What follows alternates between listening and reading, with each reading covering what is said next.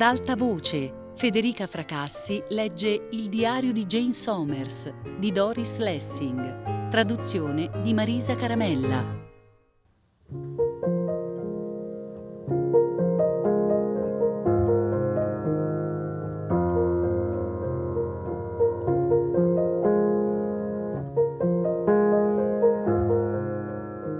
Modi, ho detto. Andiamo al parco.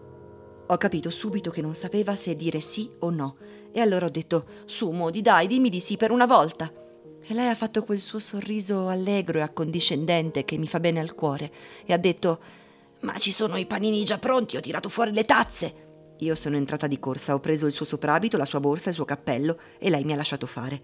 Dieci minuti dopo eravamo a Regent's Park.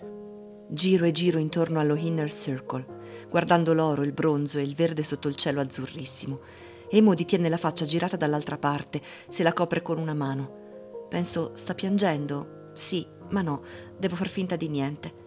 E così ho continuato a guardare davanti a me. Puoi camminare un po'? le ho chiesto. Fortunatamente troviamo un posto libero a soli 20 metri dall'entrata del caffè. Sono 20 metri molto lunghi e mi rendo conto che la salute di Modi si è molto deteriorata da quando siamo state qui, l'estate scorsa. L'ho odiata quell'espressione quando l'ho sentita per la prima volta dalle labbra di quell'ipocrita stivalona di Ermioni. E la odio ancora quando la usa vera, eppure la uso anch'io. La salute di Modi si sta deteriorando molto rapidamente, come i generi alimentari. Alla fine siamo arrivate allo spazio con i tavoli. Ci sono ancora le rose, chiazze di colore e profumo al loro posto, e i passeri ben nutriti che saltellano dappertutto. Aiuto Modi a sedersi e vado a prendere pasticcini e caffè. Modi mangia Mangia in quel suo modo lento, metodico, gustando ogni boccone, e tra un pasticcino e l'altro sorride ai passeri. Carini, carini. Non riesco a credere ai miei occhi la quantità di cibo che riesce a ingoiare con quello stomachino giallo e rattrapito. E dice: Bisogna nutrirla l'ulcera, così dicono. Non in tono di scusa, ma di sorpresa piuttosto, perché nemmeno lei riesce a credere alla quantità di cibo di cui ha bisogno. A volte, dopo aver spazzato via tutto il cibo dei pasti a domicilio, si mangia pane e burro oppure un intero pacco di biscotti. Poi faccio parecchi altri giri intorno allo inner circle, mentre lei si nasconde la faccia e guarda gli alberi ingialliti e le ombre che si addensano sotto di essi.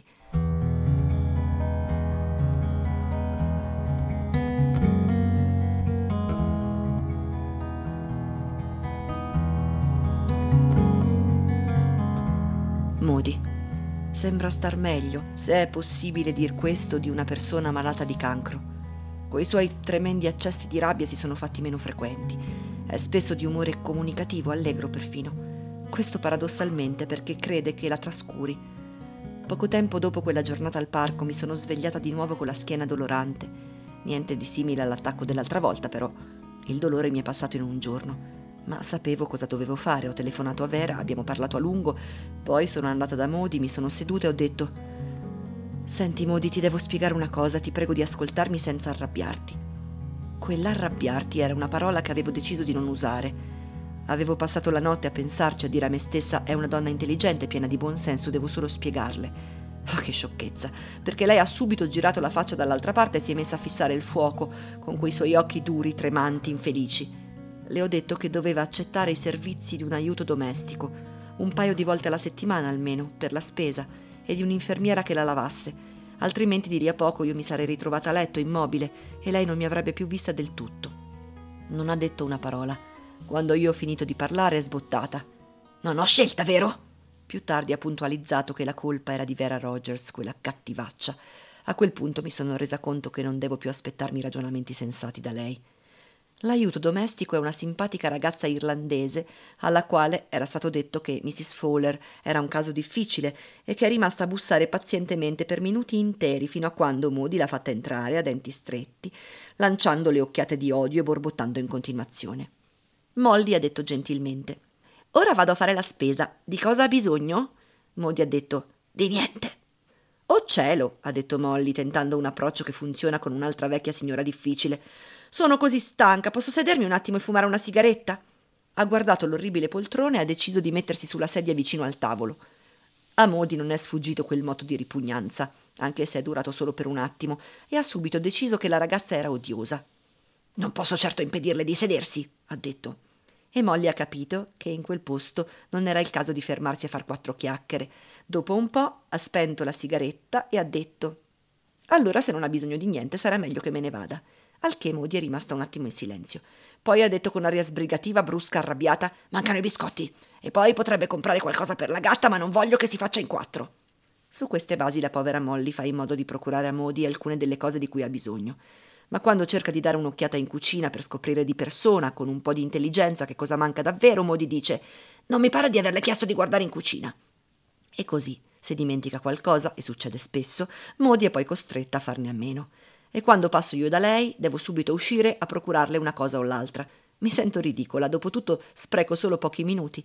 E a Modi sembra assurdo dover dipendere da quell'aiuto domestico solo perché io sono diventata dura e fredda. Ma la cosa peggiore per lei, naturalmente, è il fatto di doversi far lavare da un'infermiera, che è nera, troppo giovane, troppo vecchia, bianca, con le mani dure o con le mani fredde, che non è Jenna, in breve. Si è rifiutata di far entrare le infermiere da principio. Poi ha scoperto che io non avevo intenzione di cedere, di rispondere ai suoi appelli silenziosi. Allora le ha fatte entrare, ma le poverette non riuscivano a trovare il necessario per lavarla o i vestiti puliti, e le loro domande, da principio gentili e pazienti, poi sempre più irritate e perentorie, non ricevevano che borbotti e risposta. La prima infermiera era una donna di colore, che ha subito detto che Mrs. Fowler non avrebbe mai accettato un'infermiera di colore. La seconda, bianca, ha fatto due tentativi, poi ha gettato la spugna.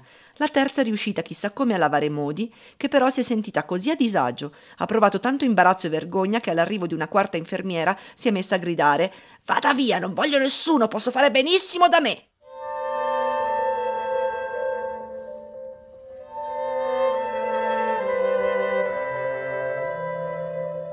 Poi c'è stata quella sera in cui arrivando mi sono trovata davanti una Modi disperata e umiliata, che emanava un odore orribile. Ci siamo sedute come sempre accanto al fuoco, una da una parte e l'altra dall'altra, e lei mi ha raccontato le solite storie e ha esaurito i ricordi, e tra di noi c'era la consapevolezza che io non l'avrei lavata, che io, la sua amica, non ero più la sua amica. Quando eri ancora amica mia? ha esordito una volta, non per esercitare una pressione su di me, ma perché era quello che stava pensando. E io ho cominciato a pensare questa è una vecchia malata di cancro e io non voglio nemmeno sacrificare mezz'ora di tempo per lavarla? Ho telefonato a Vera, le ho detto di non mandare più le infermiere, ma di continuare pure con gli aiuti, e da allora ho ricominciato a lavare modi. Ma non tutti i giorni, questo non posso farlo semplicemente. Ho paura di quella nemica silenziosa alla mia schiena. Quando arrivo, Modi si chiede, a volte in uno stato di reale infelicità e orrore per la propria condizione di sporcizia e puzza. Sarà di buon umore oggi? Io capisco subito e le dico: Hai voglia di lavarti, Modi? La sua espressione ha queste parole, il sollievo su quella povera faccia vecchia. Odia essere sporca, odia provare repulsione per se stessa, e in un certo senso il mio arrivo nella sua vita non le ha giovato perché fino a quel momento era riuscita a dimenticare, a non far caso ai vestiti luridi, ai polsi e alle unghie rigate di nero. E così ogni due o tre giorni la lavo da capo a piedi non si è più sporcata, si è fatta solo la pipì addosso qualche volta. Riesco in parte a capire l'attenzione che deve dedicare allo sforzo di non sporcarsi. Le continue puntate fuori in quel gabinetto freddo, le strategie per farla in barba al proprio intestino. E poi c'è un'altra cosa. Non vuole che Jenna, la spia di Vera Rogers, sappia come sono le sue feci, quindi fa di tutto, resta sveglia per notti intere, pur di non usare il vaso da notte. Ma una volta è stata costretta a usarlo non ha fatto in tempo ad arrivare al gabinetto, io sono arrivata prima che potesse vuotarlo. Non mi ha impedito di portar fuori il vaso, ma è restata a guardarmi in un modo che mi ha fatto capire che questo era il momento che aveva sempre temuto e che era arrivato. Ho pensato che avesse bevuto del caffè vero. Poi mi sono ricordata qualcosa sulle feci simili a caffè macinato. Il giorno seguente ho telefonato a Vera e lei ha detto: Ah, dovrei chiamare il dottore, dovrei proprio. Non farlo, ho detto io, per favore, non farlo. Lasciala in pace il più a lungo possibile. E così ora invece di Jenna la vera amica, l'unica persona, l'alter ego, sulla quale poteva contare, che diceva sempre sì e provvedeva ai suoi bisogni, Modi ha quest'altra Jenna che pone limiti, a volte e a volte no.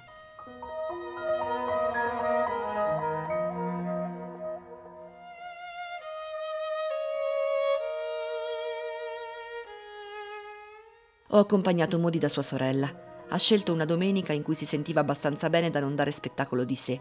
Ha telefonato alla sorella trascinandosi su per i gradini fino alla cabina all'angolo e poi mi ha detto che era tutto a posto, che avrebbe preso l'autobus, l'aveva già fatto altre volte, non dovevo preoccuparmi, non era necessario che l'accompagnassi.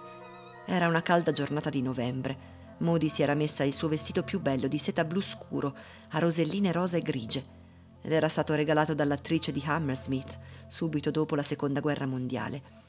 Si era messa anche un soprabito nero e un cappellino di paglia nera con un nastro nero di satene e un mazzolino di rose. L'aveva comperato 40 anni prima per un matrimonio. Quando sono passata a prenderla ho pensato che somigliava alla madre di Liza in My Fair Lady, povera e malandata ma elegante ma c'era anche una nota allegra, civettuola addirittura nel suo abbigliamento. Ed è stato così che Modi, in visita ai suoi parenti che non vedeva da anni, si è presentata come quella che loro pensano che sia, la zia povera, eccentrica, della quale preferirebbero dimenticarsi. La casa della sorella era carina, vecchia, col giardino. Ce n'erano parecchie di quel tipo, sparse tra i grandi caseggiati nuovi, i centri commerciali, i garage, le arterie di traffico. Abbiamo girato per un po' in cerca del posto e alla fine l'abbiamo trovato, quasi un villaggio, o meglio, un frammento di villaggio. Un cancello dipinto, un sentiero tra i cespugli di rose d'autunno, sbiadite, ed ecco l'intero clan, schierato a ricevere la zia Modi e la sua nuova amica. Curiosità. Gente tremenda, dura, vistosa, ordinaria, una parola che non avrebbe mai dovuto cadere in disuso. La sorella più vecchia di Modi è una matriarca, ancora attiva, tiene le redini di tutto. Ha preparato il pranzo dando ordini a figli e nipoti su come preparare la tavola, facendo notare a figli e nipoti che bisogna portare fuori la spazzatura, aprire una finestra bloccata, allungare la catenella del gabinetto. Dodici persone in tutto, in abiti volgari, che parlavano di macchine, di falciatrici elettriche, di vacanze. Sono tutte un gradino più su di Modi e sua sorella Polly, ma d'altra parte come collocarli, in rapporto al loro malvagio nonno Charlie il godereccio. Sono rimasta là seduta a rimuginare sulle nuove differenze di classe così difficili da stabilire. Mentre rispondevo alle domande sul mio lavoro, mi sono guardata bene dal dir loro cosa facevo, in realtà non mi avrebbero creduta. Ho detto di essere una segretaria, alle domande su Modi. Ma sapevo dove volevano arrivare in realtà e alla fine l'hanno detto. E così lei è la buona vicina di Modi. Ero ben decisa a non permettere che privassero Modi di una vera amica e così ho risposto no no, sono un'amica di Modi, ci conosciamo da parecchio tempo ormai. Non hanno accettato la mia risposta, si sono scambiati occhiate significative. Hanno rivolto un sacco di domande a Modi in tono condiscendente, ad alta voce, come se avessero a che fare con un idiota. E lei è rimasta là seduta in mezzo a loro coi suoi vestiti più belli, la testa che tremava leggermente, l'aria provocante, colpevole, ovviamente malata, e ha cercato di tener testa a quei personaggi orribili che cercavano di metterla in ridicolo.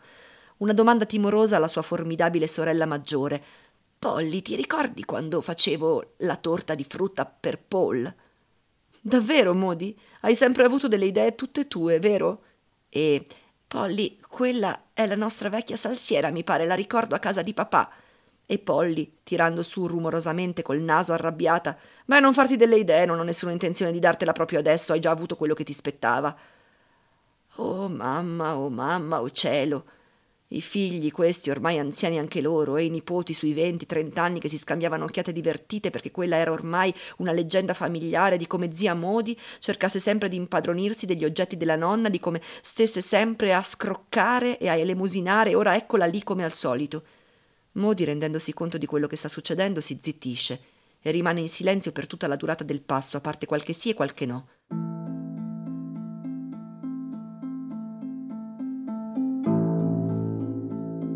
Siamo in 14, alla tavola della sala da pranzo, allungata per l'occasione, e la stanza, che è quella che tutti usano sempre, è zeppa.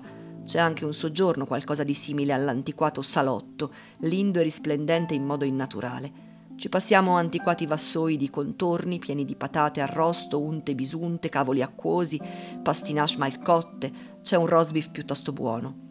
Ci passiamo bottiglie di salsa di rafano e di ketchup e un'oliera d'argento grande abbastanza per un albergo per questa riunione di famiglia. Mangiamo prugne stufate, conservate, prodotti dell'orto e un meraviglioso sformato di sugna leggero e croccante con una salsa di marmellata. Beviamo tazze di tè forte col latte. I figli di Polly parlano del loro orto e dei vari modi di surgelare e conservare i prodotti del medesimo. I più giovani parlano di pizze e cibi esotici che hanno assaggiato nei loro viaggi. Apparentemente ci sono moltissimi bambini, ma non sono stati portati a questa riunione. Sarebbe stato troppo per la zia Modi, dicono. E lo strale colpisce il bersaglio perché gli occhi di Modi si riempiono di lacrime, ma non sono riuscita a capire a cosa si riferissero.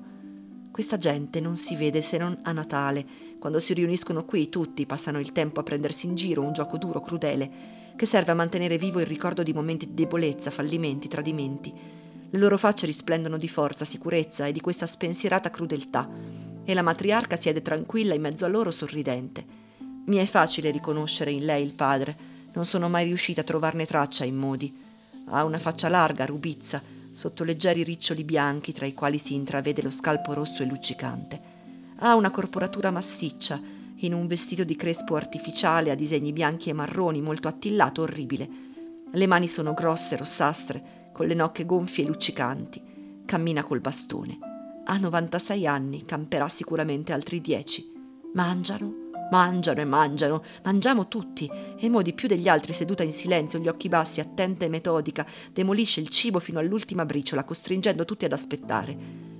I parenti siedono composti intorno alla tavola sovraccarica coi loro sorrisi di superiorità, il loro falso buon umore, e la prendono in giro zia Modi ha fatto questo, zia Modi ha fatto quello, e lei non risponde, non dice una parola. Alla fine del pasto mi ha detto Ora possiamo anche andarcene. Ha guardato sua sorella dritta in faccia. Ha alzato la voce e ha detto Adesso che ti ho mangiato tutto. Risatine ansiose dei figli, risatine divertite dei nipoti. Probabilmente i bisnipoti assenti non hanno mai sentito parlare di zia Modi.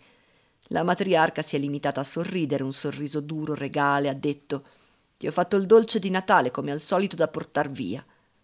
Non ricordo che tu me l'abbia fatto l'anno scorso e nemmeno l'anno prima. Oh zia, ha detto una nipote. La matriarca ha fatto un cenno con la testa a uno dei ragazzi che è subito andato a prendere una scodella bianca per darla a Modi. Lei è stata lì lì per rifiutare, poi l'ha passata a me e ha detto prendi. Ho preso quel piccolissimo dolce che avrebbe potuto nutrire sì e no un passerotto e ci siamo avviati tutti insieme lentamente verso la mia macchina, con Modi che segnava il passo. Oh, com'era gialla e brutta nella luce di fine autunno. E la famiglia se n'è accorta, hanno capito tutti. All'improvviso si sono raggelati quei personaggi tronfi, ben pasciuti, con gli occhi fissi sulla schiena fragile del capro espiatorio della famiglia. Si sono scambiati una serie di occhiate spaventate e hanno esclamato a voce alta Arrivederci zia, torna a trovarci presto. Sì, ritorna, ha ordinato la sorella. Devi convincere la tua buona vicina ad accompagnarti un'altra domenica, ma avvertimi per tempo la prossima volta.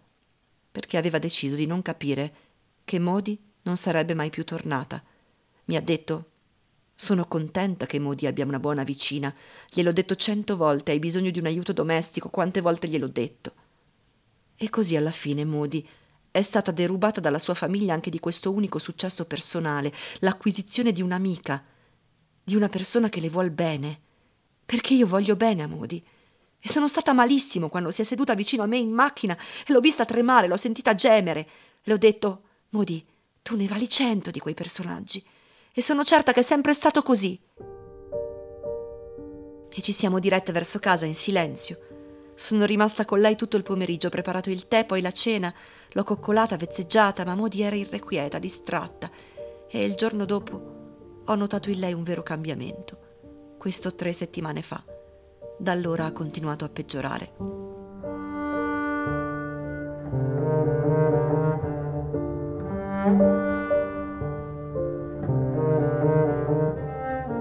Una settimana fa ha cominciato a raccontarmi di come una volta, quando era bambina, a Natale, l'avessero portata in chiesa a mezzanotte e di come da allora non avesse mai dimenticato il bambino nella mangiatoia e gli angeli. Ho chiesto alla mia segretaria di informarsi se ci fosse una funzione natalizia facilmente accessibile da qualche parte, ma alla fine ho deciso per la chiesa in fondo alla strada di Modi per non costringerla a un viaggio lungo. Per tutta la settimana e per la prima volta ha parlato delle funzioni religiose a cui la portavano da piccola, ma evidentemente Burlington Bertie, la sua amante, la sua povera moglie, non erano persone molto religiose. Quello di cui Modi parla è la musica, i canti, la bellezza della chiesa, le vetrate colorate, quel buon profumo di legno, i fiori. Ieri sera l'ho accompagnata in macchina guidando molto lentamente fino alla chiesa, distante un centinaio di metri e mi sono resa conto di nuovo di quanto si sia deteriorata la sua salute, perché solo cinque settimane fa l'ho portata fin da sua sorella, mentre ora perfino il leggero movimento dell'automobile la infastidisce. L'ho aiutata a scendere dalla macchina e l'ho accompagnata dentro la chiesa. Vista da fuori era uno dei soliti edifici gradevoli, niente di particolare, ma una volta arrivate sulla soglia l'ho vista con gli occhi di Modi. Lei è rimasta ferma a guardare, ha alzato gli occhi verso le zone oscure del soffitto, poi li ha spostati verso lo scintillio delle candele sull'altare. Da un lato un bambinello nella culla e gli angeli vestiti di rosso e di azzurro, con le corone d'oro, inginocchiati dietro a Maria, una splendida ragazza con le guance rosse e un sorriso incantevole. I re magi erano ritti lì vicino, con le mani colme di doni avvolti in oro e argento, legati con nastri scarlatti, e tutti intorno sulla paglia morbida e scintillante gli agnellini, e un cane vero, quello del vicario, un terrier, bianco e peloso in mezzo agli agnellini. Oh, che carini! ha esclamato Modi. E la gente si è girata a guardare quella vecchia curva tutta vestita di nero che sorrideva e tremava. E hanno riso a loro volta perché la scena era illuminata soltanto dal delicato e confuso luccichio delle candele e nessuno poteva vedere quanto fosse gialla e malata Modi. Siamo scese giù per la navata molto lentamente, perché Modi non guardava dove metteva i piedi. Aveva gli occhi fissi sulla bellissima scena vicino all'altare. Ci siamo sedute nella prima fila di banchi, da dove potevamo vedere il cane obbediente ansimare leggermente e sbadigliare per via del calore che mandavano le candele. Oh, che carini, che delizia, che bel cagnolino, piangeva Modi, tendendo le mani. E il cane, in risposta, è andato verso di lei, poi a mezza strada, obbedendo al silenzioso ordine di una persona invisibile, nascosta da una colonna, si è girato ed è tornato in mezzo agli agnellini. La funzione era decisamente ordinaria, la scena di cattivo gusto, temo. Più tardi, ormai stanchissima, l'ho messa a letto, con una tazza di tè caldo e la gatta. Carini, carini, e quel cagnolino mormorava, sorridendo a me, alla gatta, ai suoi ricordi. Me ne sono andata. Ma bisogna ricoverarla in ospedale. La settimana scorsa è venuto il medico e non perché glielo abbia chiesto quella cattivaccia di Vera. Stava aspettando, ha spiegato che Modi fosse matura per l'ospedale e dopo averla visitata ha detto che se non fosse stato per il Natale l'avrebbe ricoverata immediatamente. Così invece le è stata concessa una settimana di grazia. Sappiamo che non uscirà mai dall'ospedale. Chissà se lo sa anche lei.